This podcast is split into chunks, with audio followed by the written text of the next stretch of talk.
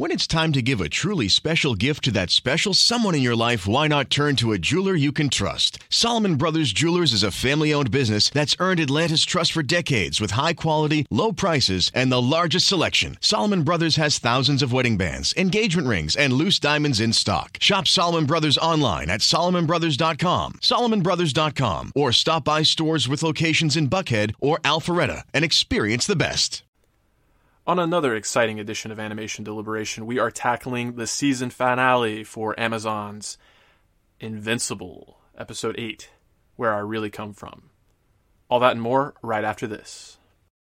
At Solomon Brothers Jewelers, their customers always come first. They're a family business that has been setting the standard of customer care for over 30 years. They have thousands of in stock options for wedding bands, engagement rings, and loose diamonds, and can promise the lowest prices at the highest quality. A diamond marks a new chapter in your life. Trust Solomon Brothers experts with commemorating the most precious moments in your life. Visit SolomonBrothers.com today to begin making memories. Right here in your neighborhood. Here's a little tale about hard to recycle plastics. Their destinies were changed, their new lives are fantastic. What once was trash can live on as new things with a program that complements your regular recycling. 'Cause plastics can be so much more. Give the trash the second chance it was hoping for. Your hard to recycle plastics can be so much more. Participate in the Hefty Energy Bag program happening in your neighborhood today.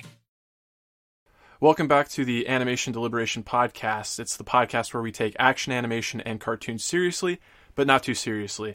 I'm your host, Jay Scotty St. Clair, and I am joined, as always, by the illustrious Zuhair Ali. What's happening, man? Oh, that's a fancy word. Uh, I made the mistake of trying to eat while watching this episode. Highly regret Ooh. that, and I'm ready to talk. Sweet, sweet. Well, uh, let's get right into it right after this. Sing along if you know the words. A one, two, three, it's time for animation deliberation. A conversation and a celebration of our favorite action animated series. Yeah. Yeah. Yeah, almost forgot that. Can't forget that. Can't forget But, the, uh, All right. Well, uh, as we have kind of been uh, doing these last few weeks, as we've gotten more listenership and really appreciate that, we've gotten more reviews as well as feedback. So, uh, Zuhair, I believe we have another five star review from one of our listeners. What do you got? All right, TJ Stafford gave us a five star review. This cast has been great so far. Your genuine love of the material is evident that you are guys after my own heart. I've enjoyed watching Invincible with you and looking forward to watching Bad Batch with you also. Honestly, I'm a little envious of Jay Scotty since he gets to experience Young Justice for the first time for the cast as well. Nice, nice. Uh, Appreciate how much you reach out to us on the uh, Stranded Panda chat as well. Thanks, TJ. yeah, TJ, we really appreciate it, man. You've been great. So, we really appreciate that five star review. And uh, with that in mind, we are still continuing that uh, contest. So, if you're listening now and have not left us a five star review, uh, we are working with the Stranded Panda Network to get some a well a T-shirt out to um, the winner of a random drawing. All you have to do to enter that is submit a five star review to Animation Deliberation on Apple Podcasts. Can I read one more? Because that's just really Yeah, making yeah. me laugh right now. Please, please, what you got? Uh, we got one from T Nozzle that says, "Dorky as F song made me laugh out loud. Maybe get Matt to do some music for it. Great job, guys. I'll keep listening." I think it's stuck in my head throughout the week, so you're doing something Yeah. right. Yeah, yeah. I, I've been called worse than dorky, so I'll take it.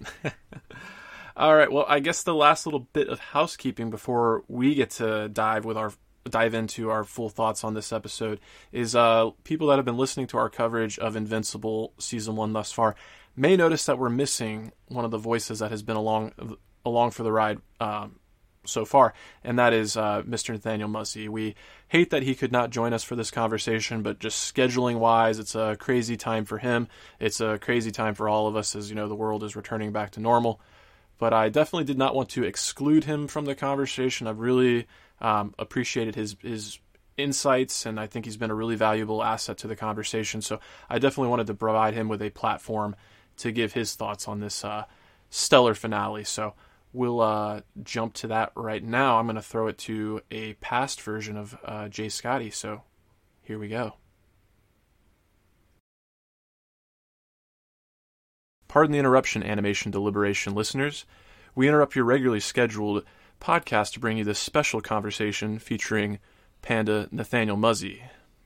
You know, I'll just get right into it, Muzzy. Uh, you've been along for this journey the whole way through, so scheduling wise, it didn't exactly work out to have the three of us, including Zuhair, um, jump on for this conversation, but uh, you've been such a valuable asset um, to these conversations and brought so much insight that I definitely didn't want to exclude you from the conversation. And given how awesome this finale was, I definitely wanted to give you the opportunity to give some of your thoughts. So, with that said, I will do my best to kind of keep quiet and not interject too much, as difficult as that will be, given how awesome this finale is. But I'll, I'll, from there, I'll kind of give you the floor here, man. What did you What did you think about this this season and this finale, man? Um, what a shocker. Um, maybe not in terms of what Nolan slash Omni Man did or how he behaved, but mm-hmm. just in terms of the graphic and psychological trauma that he put his son through uh, in this episode. Um, that may be the most brutal beating I've ever seen. Yeah, it was really intense and gratuitous as, as, far as the, the violence goes. I'm already seeing some of the feedback um, coming in that maybe it was a little bit too much, but I, I thought it was incredibly, incredibly effective. It really, really moved me. I thought so too. Uh, you know, it's one of those things where it was a little hard to watch at times because it's supposed to be hard to watch. Mm-hmm. And they really didn't pull any punches as far as what Nolan will do to try make Mark see his side.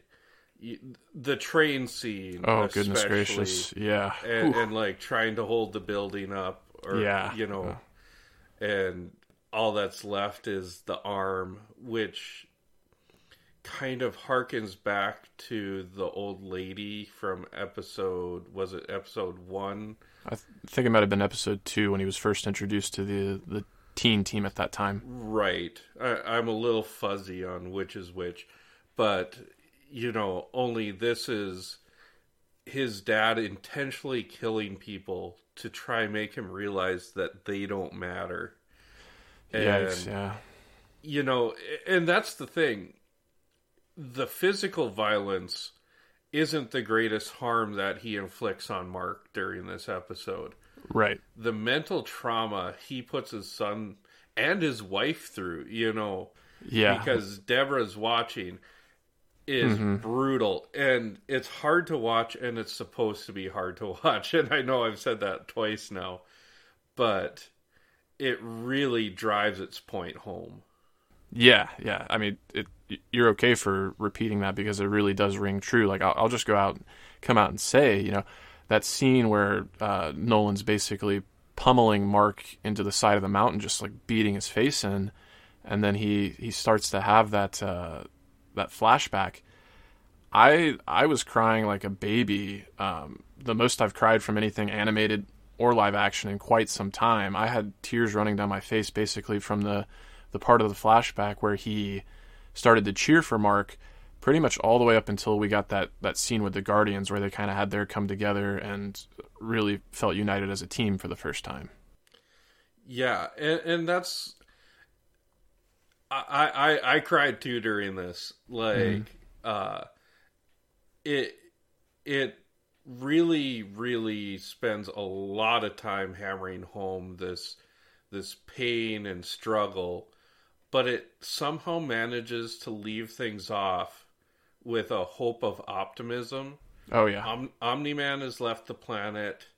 Mark has friends again. Amber takes him back, which I'm not hundred percent sure I love that, but yeah. I'm willing to see where they go with it. It um, it rang a little false for me as well, but uh, they've done such a great job with the character up until this point.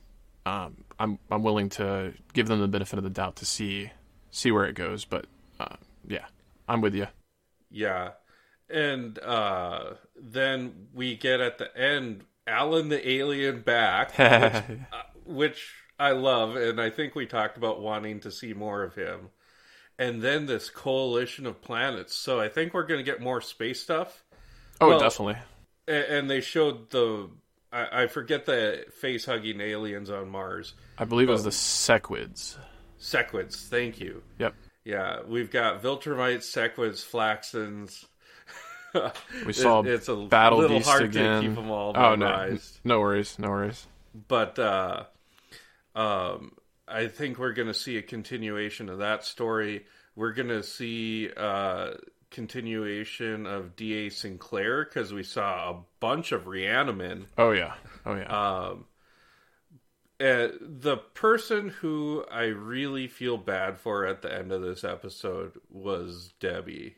oh, totally like- heartbroken for her. The fact that she had to hear Nolan refer to her as a a pet. As traumatic as that was for Mark, yeah, I mean, and you get that heartbreaking scene where he's just kind of downstairs, sees an empty fridge, and wants to order some food, and just yeah, it just peeks into her room, and she's just like broken into pieces on the bed. Man, that you talk about the violence being tough to watch. That that was tough to watch too. and it, it the acting in this and the animation like that totally made me cry mm-hmm. it, it's just like the saddest thing you could imagine and i don't know what the resolution's going to be i could see omni-man not even being in the next season or not being there till the end of the season um, i'm interested in seeing where his story goes because he's on the outs with Earth, and he's presumably on the outs with the Viltrumites because they don't accept people abandoning their post. But I'm also super curious about this coalition of planets Oh uh, yeah, because that just sounds like a blast. yeah. So they they got me. They I, I feel like this one stuck the landing. I can see where people feel like maybe it was a little gratuitous in the violence, but I I tell you what, it, it sure was heartbreaking, and that was what they were going for. Um, and I cannot wait for the next season. I'm as excited for the next season of this as I am for anything coming out. Uh, You know, the boys. Um, oh yeah, yeah, it, Yeah. it's it's just been such a fun show to be able to watch weekly like this, and to talk about with you guys. And I appreciate you for having me on to do that. No, no, I, I, have to thank you again for you know making the time. I know this is kind of a, a hectic time of year for you, especially, and just in the world in general, with life kind of returning to life, uh, re- life returning to normal a little bit more quickly than uh, we may have anticipated. But yeah, I agree, man. This finale was so so well done, um, and uh, they kind of like left us um, on the edge of our seats in terms of like whether or not we were going to get a, a subsequent season, but we get the announcement of not just one season, but a third season as well. So, um, yeah, I think the timing was just perfect with this finale being as well executed as it was. With that announcement, I'm just really hoping that there's a nice groundswell for this show going forward, like we saw with uh, with shows like The Boys that you mentioned. So hopefully, um, Amazon can be the the place for this, like you know, a little more mature um, graphic novel material. That's that's kind of what I'm hoping. Yeah, I, I tell you, it, it's been fun seeing what they did with this and the boys, and I I just hope they continue to make and fund good projects like this, uh, because I love talking about them. You know, either in Stranded Panda Chat or in this format. It's just been so fun. Yeah, yeah. So Well, uh, I, I'll sure I'll have uh, conversations with Zuhair here, but uh, I think we probably um, may wait a week or two. But I think we probably want to do maybe a season review in retrospect, and maybe like have full on predictions for uh, the next seasons, and then also use that as an opportunity to get. Uh, a lot of the listener feedback. So, um, if you want to be a part of that, definitely uh, would love to have you be a part of that. Um, being, you know, um, aware of your schedule and whatnot. But uh, yeah, yeah, and I'm I'm sure we'll have you on for future shows and whatnot. Ag- Again, thanks for your time and uh, and the uh, the insights you brought. Really appreciate it.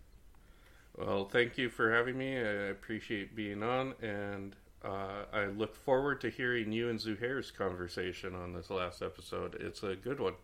Yes, indeed. All right, and with that, I will throw it to future Jay Scotty and Zuhair. All right, thank you, past Jay Scotty. Uh, we're back, back in the in the present, or for listeners, it's still some version of the past. But uh, we won't get yeah, there wasn't too much time travel in uh, this this season, so we won't dive too deep into that. But the Flaxans do seem to be making a return. Before I get too ahead of myself. All right, man. Well, with that little brief conversation I had with Muzzy, I had an opportunity to give some of my thoughts and uh, opinions. So, Zuhair, I want to open the floor to you, man. What did you think about this crazy finale? Well, this episode really was two part where we had the big showdown and then just kind of the aftermath either with how much the last two episodes kind of had uh slower build-ups for the standard the show is given for slower. Um it really it set it up perfectly so that we could just like kind of dive into the the literally heavy hitting scenes that followed. Just that that showdown between uh, the the Grayson family was honestly really difficult to watch. It was Oh, really well done, but like I said, I was trying to eat my tropical smoothie wrap, and it was just kind of like in my hand with my mouth open, ready for a bite. But then I just couldn't like stop staring at the TV, Right. so it just Yeah. lingered there for a while. Um, yeah, this is the that fight scene alone shows the benefits of animation over live action because I don't Sure. think live action could never could ever knock off what they did with that. It'd be interesting to see them try to pull it off, but yeah, just from a budget standpoint alone, it'd be a huge hurdle to even to even contemplate doing. But I, I'm right there with you, man. This, I, you're not the the first person to that I've heard say, you know, it, it was tough to watch, and it was tough to watch. But uh, I don't, as gratuitous as the violence is, I always find it super super effective, and like they just did not waste any time. They did not pull any punches the opening scene, I, I kind of knew it was going to happen as soon as we saw those uh, the grassy hedges. I was like, okay, immortal inbound in five, four. I didn't expect the blood to come raining down, so that was a nice effect. Yeah. Uh, but then yeah, his body just lands and his entrails spill out, spill out, and yeah, there's really no time wasted at all. Uh, Mark immediately assumes something's wrong with Omni Man and starts to attack him, but uh, Omni Man is just like, no, Mark, it, it it's me, it's actually me, and lays it all out there what the the true nature of the Viltrumites is, and man, that just that scene on Viltrum where we got to see it was kind of uh, as opposed to the lie that we saw Nolan tell Mark when he was like what seven years old, where he was uh, embellishing about how uh, Viltrum is a perfect society or whatever. We get almost like the same exact shot from like the the distance of the utopian society, but this time we just see one by one just eviscerate each other. Man, oh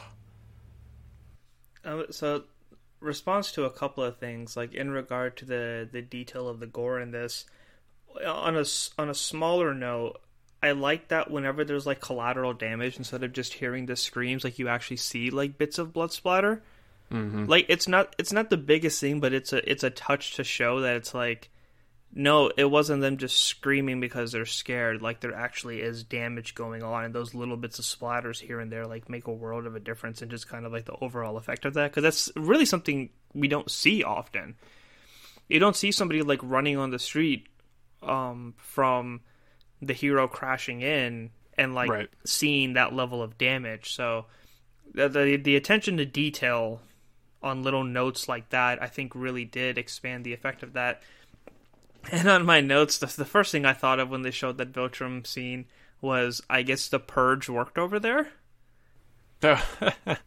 It's just like, hey, just uh, get out with the weaklings, fight for the death. It really, for the Naruto fans out there, it really reminded me of like the Mist Village, where it's like everybody's classmates together, and the final Okay. exam is for you to kill your classmates like, and they Yeah. become like they get to graduate and become a ninja it's just like oh god like this is a pretty brutal society over here and dude i'm sure um i i, I could see thanos recruiting viltrums like pre-Infinity Gauntlet when he was actually Yeah. like doing it himself and all that. Yeah, because they went ahead and cut their population in half on their own. He'd probably Yeah. be a big fan of theirs anyway. yeah. Oh man. But like the thing I harken back to is just and you mentioned all those like little details about like uh, the people just being taken out by the the sheer fact that Mark has been blown back like this. But then even like in that insane subway sequence where Omni Man is just holding Mark helplessly as the train plows through and his limbs are just tearing through people. Um, he takes that moment as the like subway's ending and like stomps down on his foot so that the final train like flips back up into the air and crushes all the people that are fleeing away. So like not only does it just like heighten how desperate and beaten down Mark is, it just goes to show how truly callous um, Omni Man and, and Nolan is at this point. And man, it w- it was tough to watch, but uh, it's so well done and uh, it's just I mean, I, I said it in my uh, my little conversation there with Muzzy, but once once we got into that to that scene where Nolan's basically just pummeling Mark into the mountainside, once he starts to have the flashback and um, starts to root for Mark when he's playing the baseball game, man, I I cried more than I've cried anything um, live action animation in, in quite some time. Uh, the the tears just started streaming from from that scene pretty much all the way um, through un- until we got you know the scene with the the guardians um, cleaning off the wall of blood. So I was just I was a mess, man. It, it- I found it super effective. Everything from the voice acting to I, I felt like they they really did like they um, held all their cards for like the first episode and then this episode in terms of just like the heightened detail in the animation, just like every way Omni Man's face contorted when he was so angry at Mark, but then when you see like the Yeah. flashes of humanity start to, to come back in, oh, it was just in- incredible. Such a such a well done finale. And halfway through the fight, like Mark has all the dialogue of like, "No, you are human. You have been learning from us. You have changed." And Mm-hmm. uh, Nolan just refuses to accept it. He's like, "Nah, I'm, I'm Viltrumite first. and then it really starts to leak in. Like, and I feel like this is just kind of like a common thing with anything that involves aliens and Earth. Like, oh, what has Earth done to me? How has Earth made me so soft? But yeah, Yeah. it it really worked in this one, where it's like because you see the brutality and how little he actually cares about Earthlings and the planet itself. He calls it like Yeah. a sad excuse for civilization and things Oof, of that sort. yeah, yeah, Um, that, that that really hurt. Uh, but it was it it. I, I, the line out of context is just kind of a little comedic, but you know when you really think about it, it's like he beats the shit out of his son, and then has his little moment, and then just goes back to his god awful sales pitch of joining him. But then it's like asking these non rhetorical questions. It's like, oh, sorry, Dad, I'm choking on my blood right now. I can't really answer you at the moment. But then Right. when the line actually came in, he was like, What are you going to do in 500 years? Who would you have? Why do you care about these people? He's like, Well, I still have you. I'm like, yeah, wow. destroyed me. Yeah, you just see the single tear run down his face and his completely mutilated lips at that point in time. And uh, one of the like one of the reasons it was like the change in expression was so highlighted there with Omni Man when he said that is just right before that when he was pummeling his face and he's like, "What's another 17 years? I can start over ag- again." Yeah. It's just like, oh my goodness! It's like, That was such a fucked up line, especially after calling his mom um, a pet. Yikes! Oh. What a. Dude, this is. that was one thing that I did find a little bit bit interesting. It was like when he called her a pet, it upset Mark more than it seemed to upset Debbie. When Debbie had the real emotional reaction is when um, he said that her life didn't matter in the great scheme of things. Yeah. Yeah, Yeah, I, I think she was still trying to process everything happening in the first time, and then it, it must have like really settled in after. Sure. It, it wasn't just words at that point. She saw what he was capable of.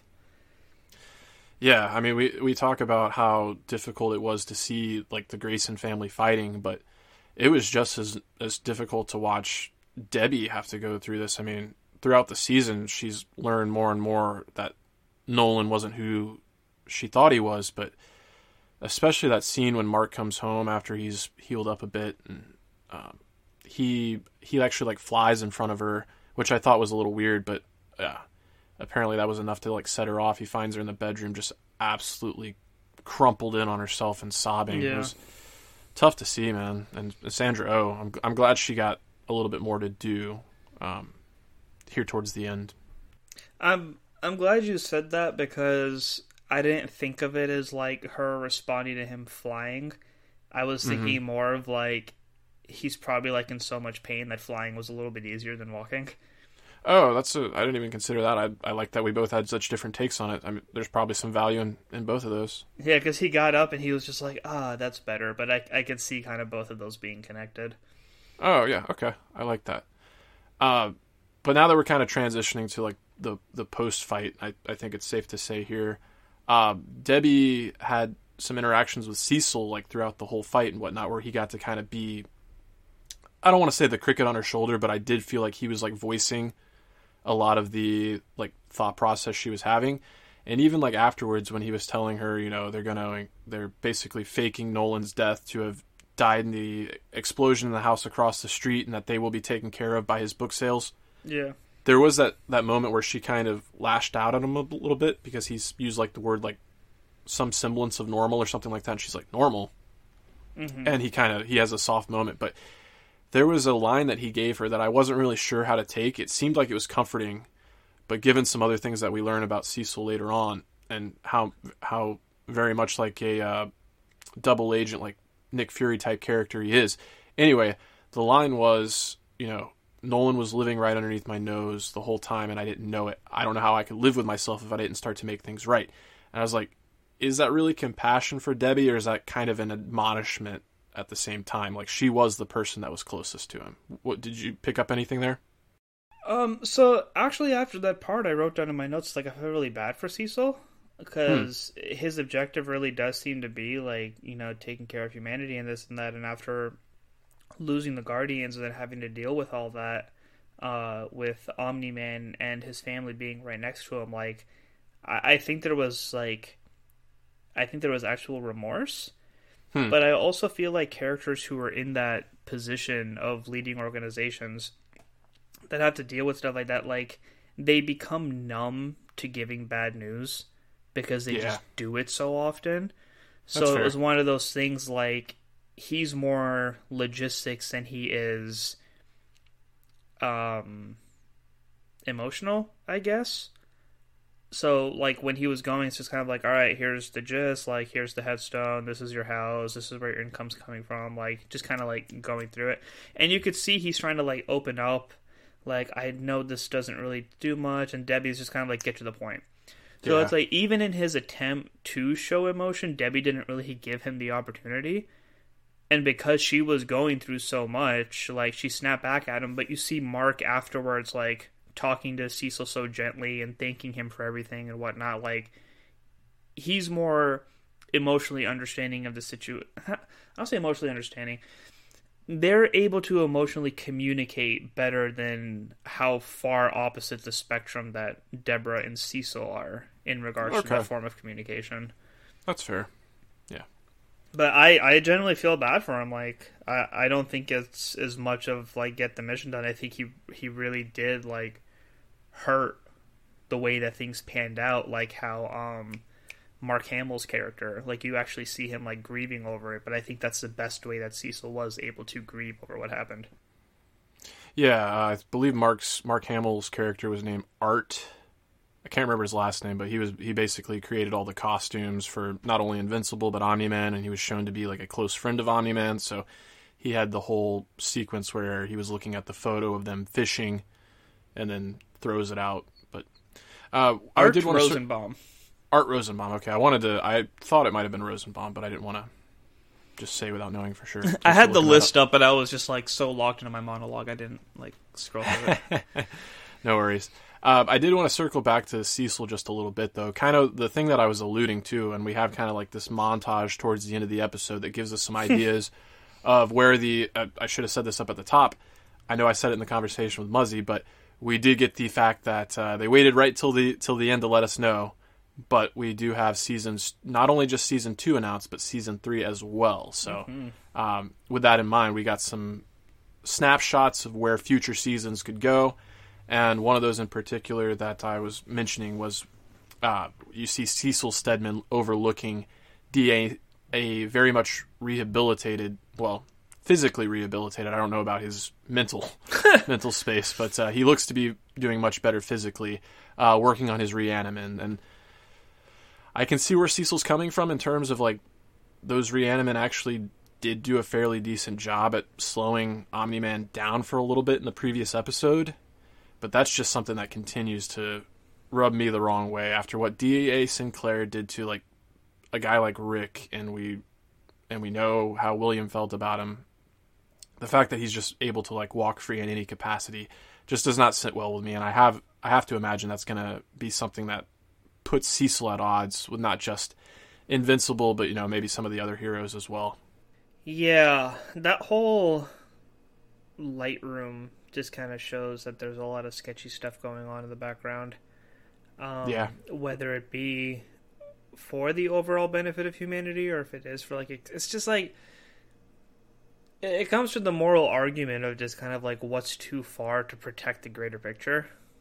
Like Hmm. where's where's the line in this? Right. And like Cecil makes it seem like that it's veterans who like aren't ready to give up and are like willingly giving up their bodies, but it's like can can we get that conversation? yeah. Is can we have like that that Iron Man 3 of them like experimenting extremis and like but them showing that they want to be a part of uh what whatever his face's mission was? Like hmm I, I don't want to take Cecil's word for it that it's people who volunteered for this program as opposed to people who are being kidnapped under Sinclair. I I never got the impression that it was volunteers. I got the impression that it was like recently deceased soldiers, and they just like collected the bodies while there was still like some nerve Oh. function or something like that. But I, I, thought might they just weren't be. dead yet.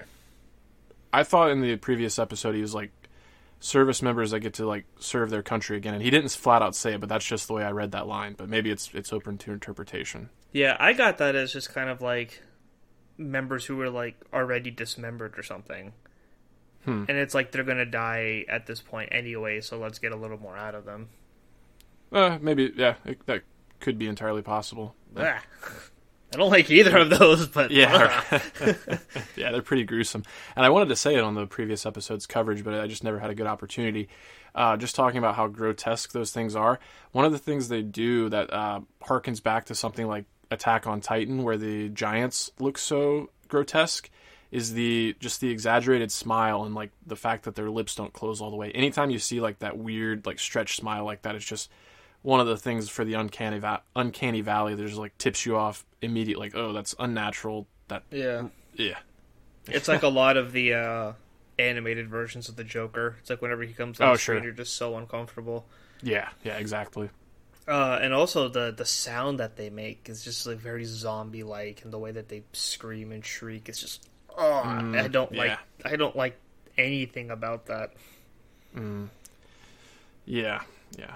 Well, talking, I mean, while we're on the subject of things that were unsettling, I know we've kind of moved on a little bit from the the gore and Omni Man, but one thing I did want to mention uh, is that sequence where Mark tries to save the the fighter pilot when his chute won't deploy. Man, that was just man. The way they did that scene was so effective and so chilling. When Omni Man lands like down right behind the guy, I was just like, I thought he was gonna land on the guy for a second. That's what I just, like- thought too. but then now he just like puts his hand out and just like like he's not even going through butter. It's like absolutely nothing, and the guy's face Yeah. is just gone. and he lands right in Mark's arms, and in that moment, he goes, "Where's that other one?" Yeah, right. Flies Uh, up looking for the other jet. I was like, "Oh Jesus Christ, what's wrong with this guy?" yeah, yeah. It was intense. But uh, Um, well, another one that was rough was the building falling, and he was telling them like, like, don't worry, I got you, I got you. And then like the kid is dead, the mom is dead, the arm is in his hand, and yeah, yeah. like, oh my god. And then just like going through the road and just all those people like just decimated. Mm. Man, Yeah, I mean, and then on that newscast afterwards, the like the newscaster just like the death toll is the death toll is incalculable, incalculable. Yeah, it said Incalculable? thousands in the banner. Yeah. Uh, well, that's when we learn. Or we got the scene where the the Guardians, you know, despite Cecil's orders not to suit up, eventually after watching all this uh, rampage go down, they decide to to get out there and they like we may not be able to make a difference in the fight, but at least we can save lives. And that's kind of Black Samson that makes that call. And I think the only naysayer is Rudy, aka Robot, and that gives. They didn't get a ton of screen time, but it, it does give a little bit of nice character development there between him and Monster Girl, where she gets to remind him that he's no longer a robot anymore, and they kind of take hands and, and chase after the rest of them.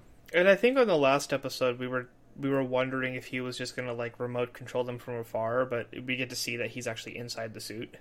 Yeah, yeah, he's definitely very much like Tony Stark in that regard. And I like that um, they actually said Guardians of the Globe and Adam Eve. They didn't assume she was part of the team just because she was helping out. Right, right, right. Well, speaking of, she still doesn't get any credit whatsoever because uh, right there at the end when she reveals to both William and uh, Amber that she's Adam Eve, first of all, they mistake her for Duplicate. multicate. Or I keep doing that. I keep saying multicate instead of duplicate, and I think that's because I did some research and I mentioned we got that uh, scene in the, when the Maulers broke out of prison. We saw somebody that I suspected was related to uh, duplicate, and that guy's name is actually her brother. His name is Multi Paul, so like multiple, multi Paul. Maybe that's why I keep doing that. But duplicate, get it right. I also like like do you ever pronounce it like duplicate? That's how I've always pronounced it as duplicate. So it's like Duplicate, yeah. I, don't, I don't get the Kate out of that the way I naturally say it. So it's like, oh, Sure. people will forget, but I, I see with the spelling how that works. Yeah, yeah.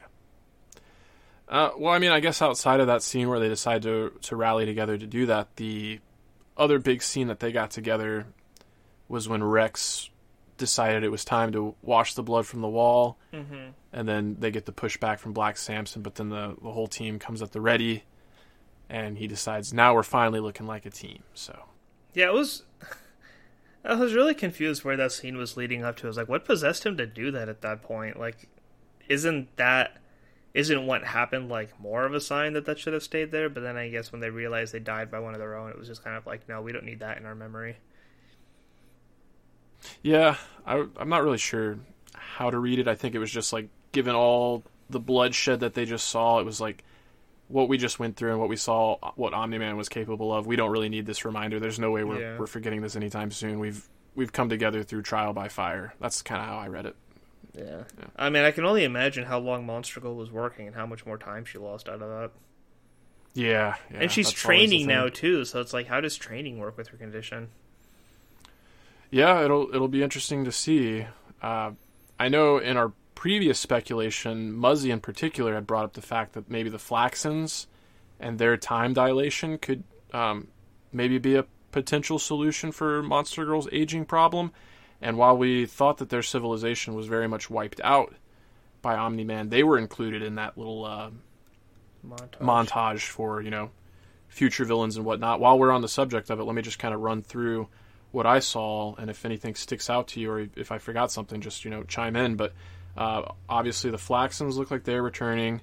It looked like the Sequids on Mars and that uh, astronaut that got left behind on Mars is going to come back.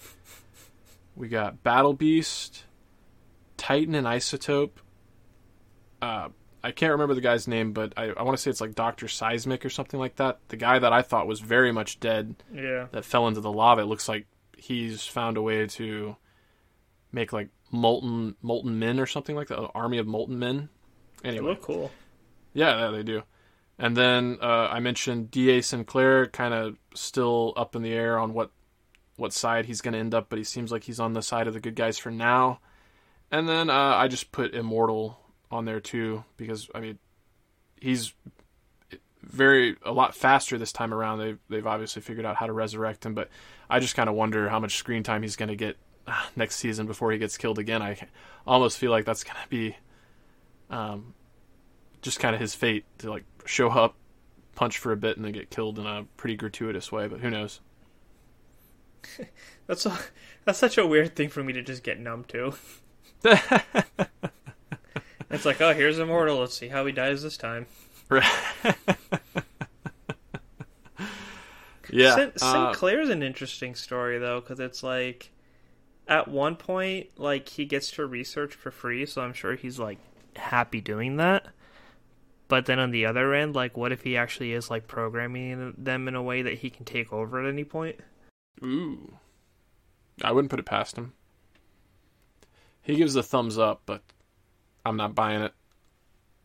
I'm not buying it. Thumbs up with that creepy ass smile. Right? Yeah.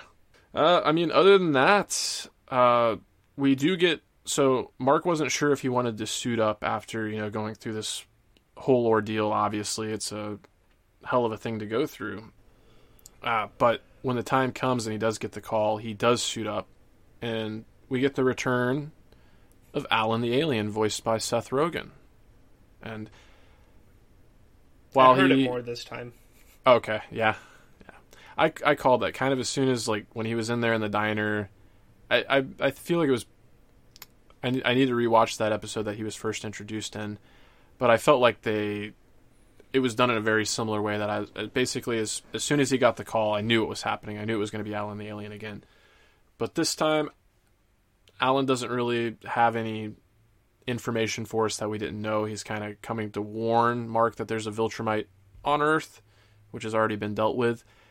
Outside of that, he plants some seeds for where the future of the series could be going in terms of like the coalition of planets. It sounds like uh, the Green Lanterns of this universe. Oh, you think? I mean, that's what it sounds like. The just this uh, coalition, as they say, of planets just kind of like working together. The, that's what it, that's what his role seems to be too. Is just kind of like maintaining balance between the planets that are a part of it, and like with the Green Lanterns, it's not like every planet is part of it. Like there's other there's other like treaties and stuff that like regulate who can go to which things. So it, it's interesting that we have like this coalition of warriors against this empire that's spreading a little too too far. Okay. Now, now that you say that and clarify that, yeah, I'm on the same page as I'm on the same page with you. Where I, I see the Green Lantern Corps as more of just a, like overall peacekeeping and like yeah. galactic police force.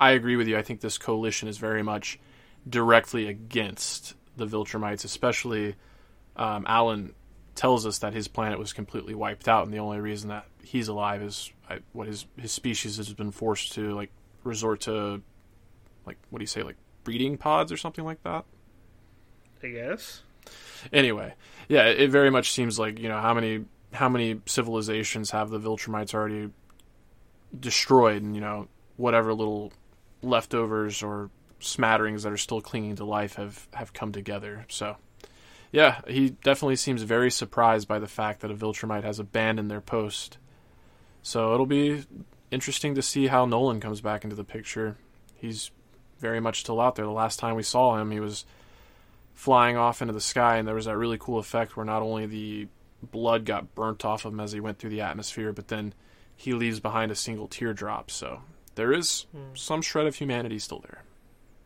I I wonder how the Viltrumites are going to respond to him coming home. You you think that's where he's going? I'm assuming so. I I would I don't think he would go home because he talks about how he's he was still loyal to Viltrum, and I would think that if he were to go home, he would it would just be like immediate execution. So I'm more expecting him to maybe be like a fugitive on the run.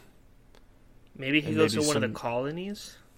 Yeah, yeah. Maybe he gets some Viltrumites like coming after him, and maybe that's what will cause him to eventually have to. Maybe the next time we see him, he's not fighting Mark again. Maybe they team up again against some other Viltrumites. I don't hmm. know. And maybe maybe we won't even see him at all next season. Maybe we have a, a season two where we focus on other things entirely. I would be completely fine with that. I would definitely miss J.K. Simmons. You know, just the gravitas that he brings and the and the atmosphere that he brings with his vocal performance. But it's such a rich world and rich universe already. I I'm completely fine with them expanding in other ways. Like I just mentioned, Battle Beast, Michael Dorn. Like he completely wrecked shop in the episode that he popped up in. They could devote a whole season to him if they wanted to. Yeah. Yeah, I agree with that. I, I wouldn't be surprised if Nolan didn't show up at all or if only showed up in maybe one episode. Yeah. kind of like a like a like we see a lot of Earth stuff, and then there was like meanwhile, and you but there's an episode dedicated to what Nolan's been up to in this time. All right, yeah, I could, I could definitely see it going that way. Well, um, as far as just like covering the the season finale itself and and what we took away from that, was there were there any other standout moments or or things you wanted to mention? Uh, two small things. One from the ending, one from the beginning. Sure. On the ending, um, I like how Alan asked him, like, "So what are you gonna do in the meantime?" And they go through the collage, and I thought that's where the collage was gonna end. And then he just Oh. goes, "Finish high school, I guess." He's like, "Oh, okay. What's high school?" right, yeah, I thought that was such a funny way to wrap it up. It was so good. yeah, I like that too. And then I I talk about how dumb I am every week and I never see the uh, the invincible title card come up. But I actually saw it coming this time and it was still probably one of my favorite ones. Because he was like, I hope he lives up to his name. I hope he's actually in a cuts and I was like, ooh, I like that set up the level of action that we were about to see so well. Yeah, it was Rudy this time, right? Yeah. Yeah, okay.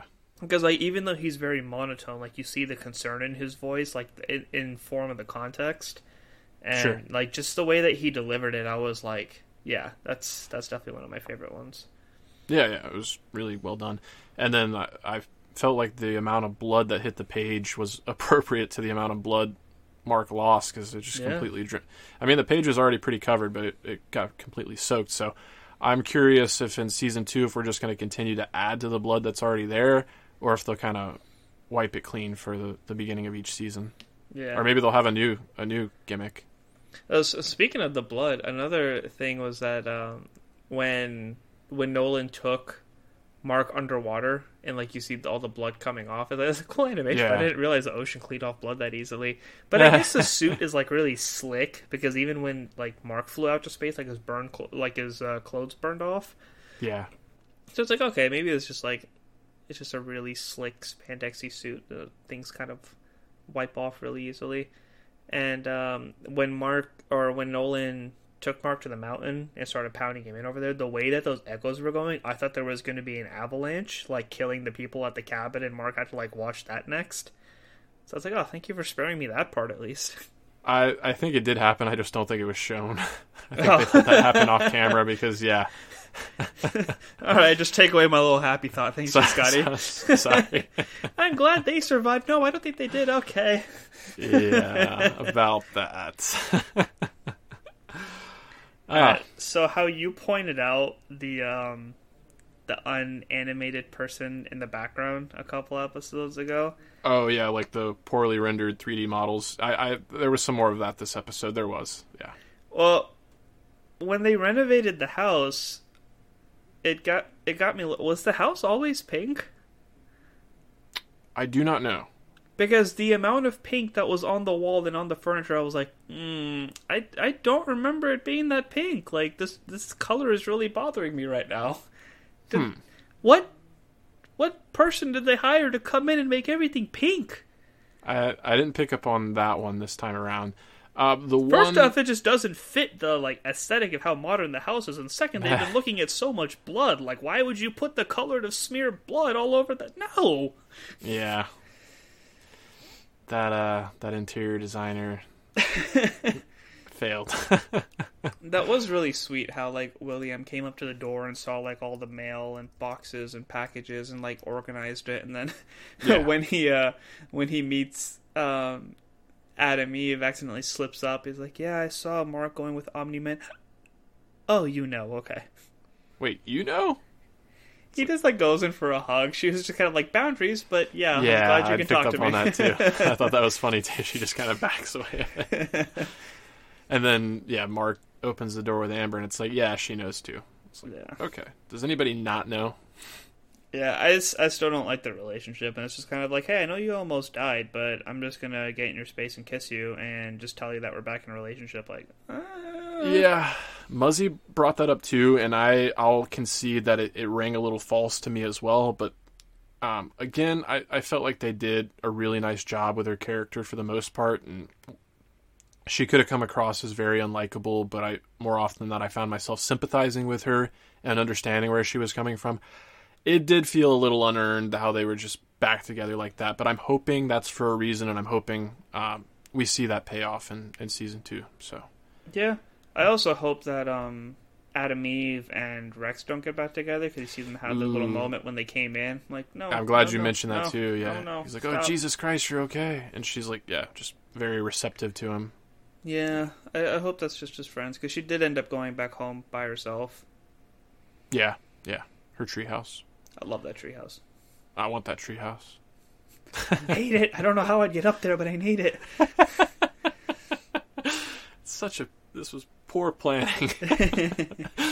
oh man.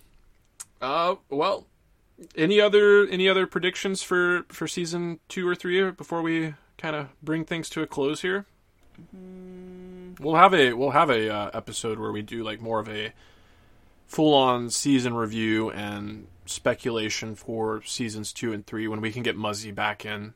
Yeah. But if you have anything else you just kind of want to No, I'm just excited to hear everybody's feedback and what everybody else thought of the show because the people I see in person haven't watched it yet, and it drives me nuts because how do you not talk about the show? Well, yeah, that's the thing too. I'm hoping that it kind of follows a similar trajectory to the boys, where there was a fair amount of buzz around the first season, but not everybody watched it right off the bat. And then by the time season two came around, I felt like you know the doors blew wide open and everybody was on board. I'm kind of hoping Invincible will um, follow a similar trajectory there. Yeah. But we'll see. Uh, yeah, but on the subject of feedback, I will uh, go ahead and let everybody know because I'm going to try to have this uh, podcast out the same day that we record, so that'll give you guys plenty of time to submit your feedback. If you want to send us feedback, you can always do that in the Stranded Panda chat. Uh, in addition to that, you can hit us up at animation deliberation podcast at gmail.com or you can always you know just tag myself if you if you're friends with me on facebook or if you find me on twitter. It's at j scott for real j s c o t t number four r e e l. Or you can hit up the uh, the podcast's twitter handle at animation delib one number one. So animation d e l i b number one let's actually on the subject of feedback let's hit some feedback that we got from one of our listeners and that will be from 084 i know 084 is a name that i've heard for quite some time and I've seen in the twitch streams and whatnot so we appreciate you 084 let's get into it. They say what's up guys? Finale was crazy. In an episode and season filled with insane gratuitous death they somehow topped themselves with that brutal train scene. I had hoped that omni-man's motivations were much less mustache twirly, but they still got me emotion wise, particularly with the pet line. I also like that Invincible didn't miraculously win the fight with brute strength, and instead it ended with a small inner conflict with Omni Man. You mentioned fan cast for the live action movie, and I thought I'd throw my thoughts out there. Oh, this will be fun. So for Mark, he's got Ryan Potter. Google, I Google, don't- Google. Yeah, I was gonna say I don't know Ryan Potter off the top of my head. While you're looking that up, I'll go ahead and say, yeah, there's a few of these I don't I don't recognize. So uh, good on you for some deep cuts here. For Nolan, he says Adrian Pasdar, who I do not know. Debbie Sandra O. Why recast? Hey, I'm with you. She's pretty much perfect. Eve, he says Millie Bobby Brown. Eh, I, could- I could potentially see it. Uh, Cecil, he's got Brad Dourif. That's a pretty good call. And Monster Girl, Akira Akbar. That's all I got. I will point out that putting together this list has me thinking that they're going to have such a hard time putting this into live action. If only for the near impossible task of matching the talent of the voice cast, they might be better served to go with unknowns for the most. Uh, excuse me. They might be better served to go with unknowns for most of the cast. Until next time. Well, thank you, 084. Um, so Ryan Potter played Gar, Beast Boy in the Titan series. Oh, And, wow. Yeah, I did enjoy him in that, so I could see it. Okay. I think he could. I think he could be a little more animated, but uh, he also did play. He voiced Hero in Big Hero Six. Oh, okay. Yeah. Um, Well, based on that vocal performance, he'd be pretty great. yeah, so th- that alone kind of shows he has the ability to uh, to be a little more. God damn it, cartoony! I can't think of words that aren't puns. Now, uh, I'm just going to ask you something. This may be something you have no reference to whatsoever, but I know a couple of, may, maybe better part of like three or four years ago now, when Ben Affleck was very much still like DC's Batman, um, there was a young actor that submitted like his reel for Robin to Ben Affleck. And I remember it got some buzz on social media. I think that might have been Ryan Potter now that I'm hearing Hmm. more about him. But uh, hey, if you're listening to this and you know that, that that's the case, send us some feedback and let me know if I was right or not. That would be really cool if like they sent it to him, but like the movies weren't interested in, they just passed it along to the the TV department, oh, and we're like, hey, can you use him for anything? yeah, that would be pretty interesting if that was the. Yeah, Because he's on That was the way Titans with Robin. yeah, yeah. I mean, that's Dick kind of Grayson like and uh, Jason Todd are both on that show.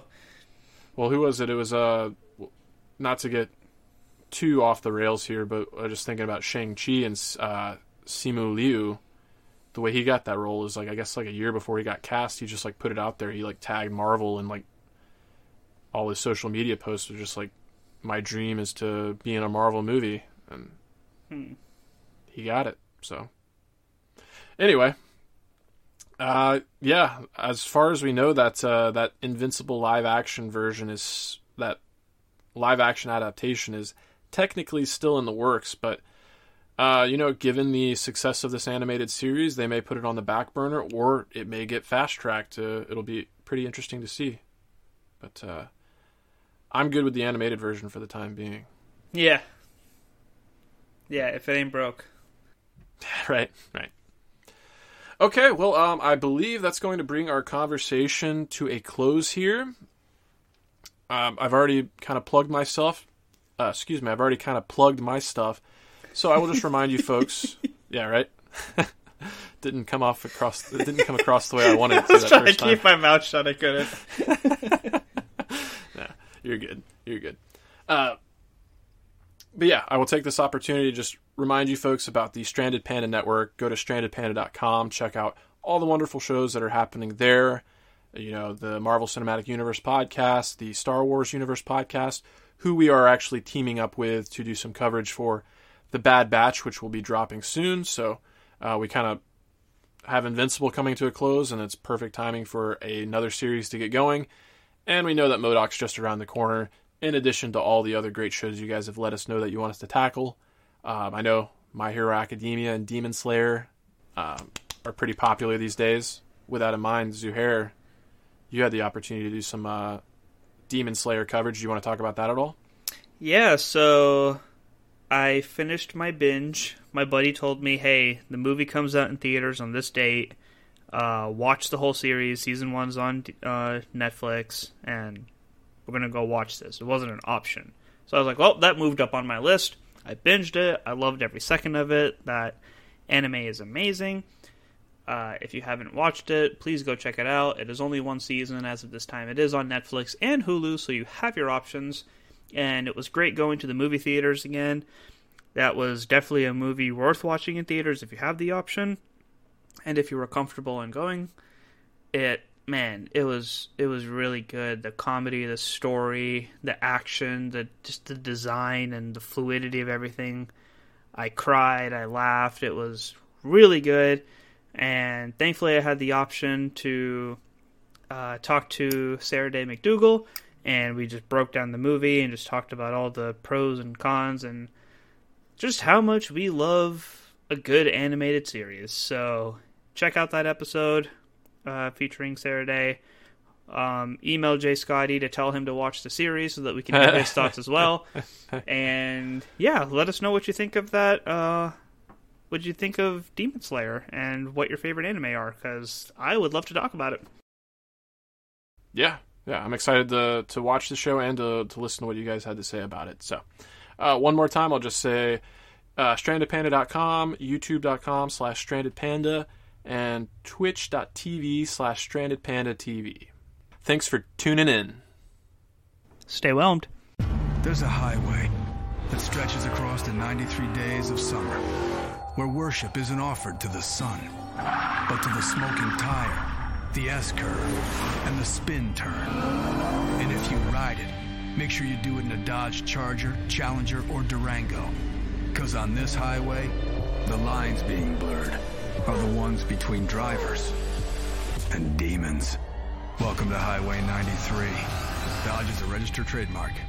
Right here in your neighborhood. Here's a little tale about hard to recycle plastics. Their destinies were changed, their new lives are fantastic. What once was trash can live on as new things with a program that complements your regular recycling. 'Cause plastics can be so much more. Give this trash a second chance it was hoping for. Your hard to recycle plastics can be so much more. Participate in the Hefty Energy Bag program happening in your neighborhood today.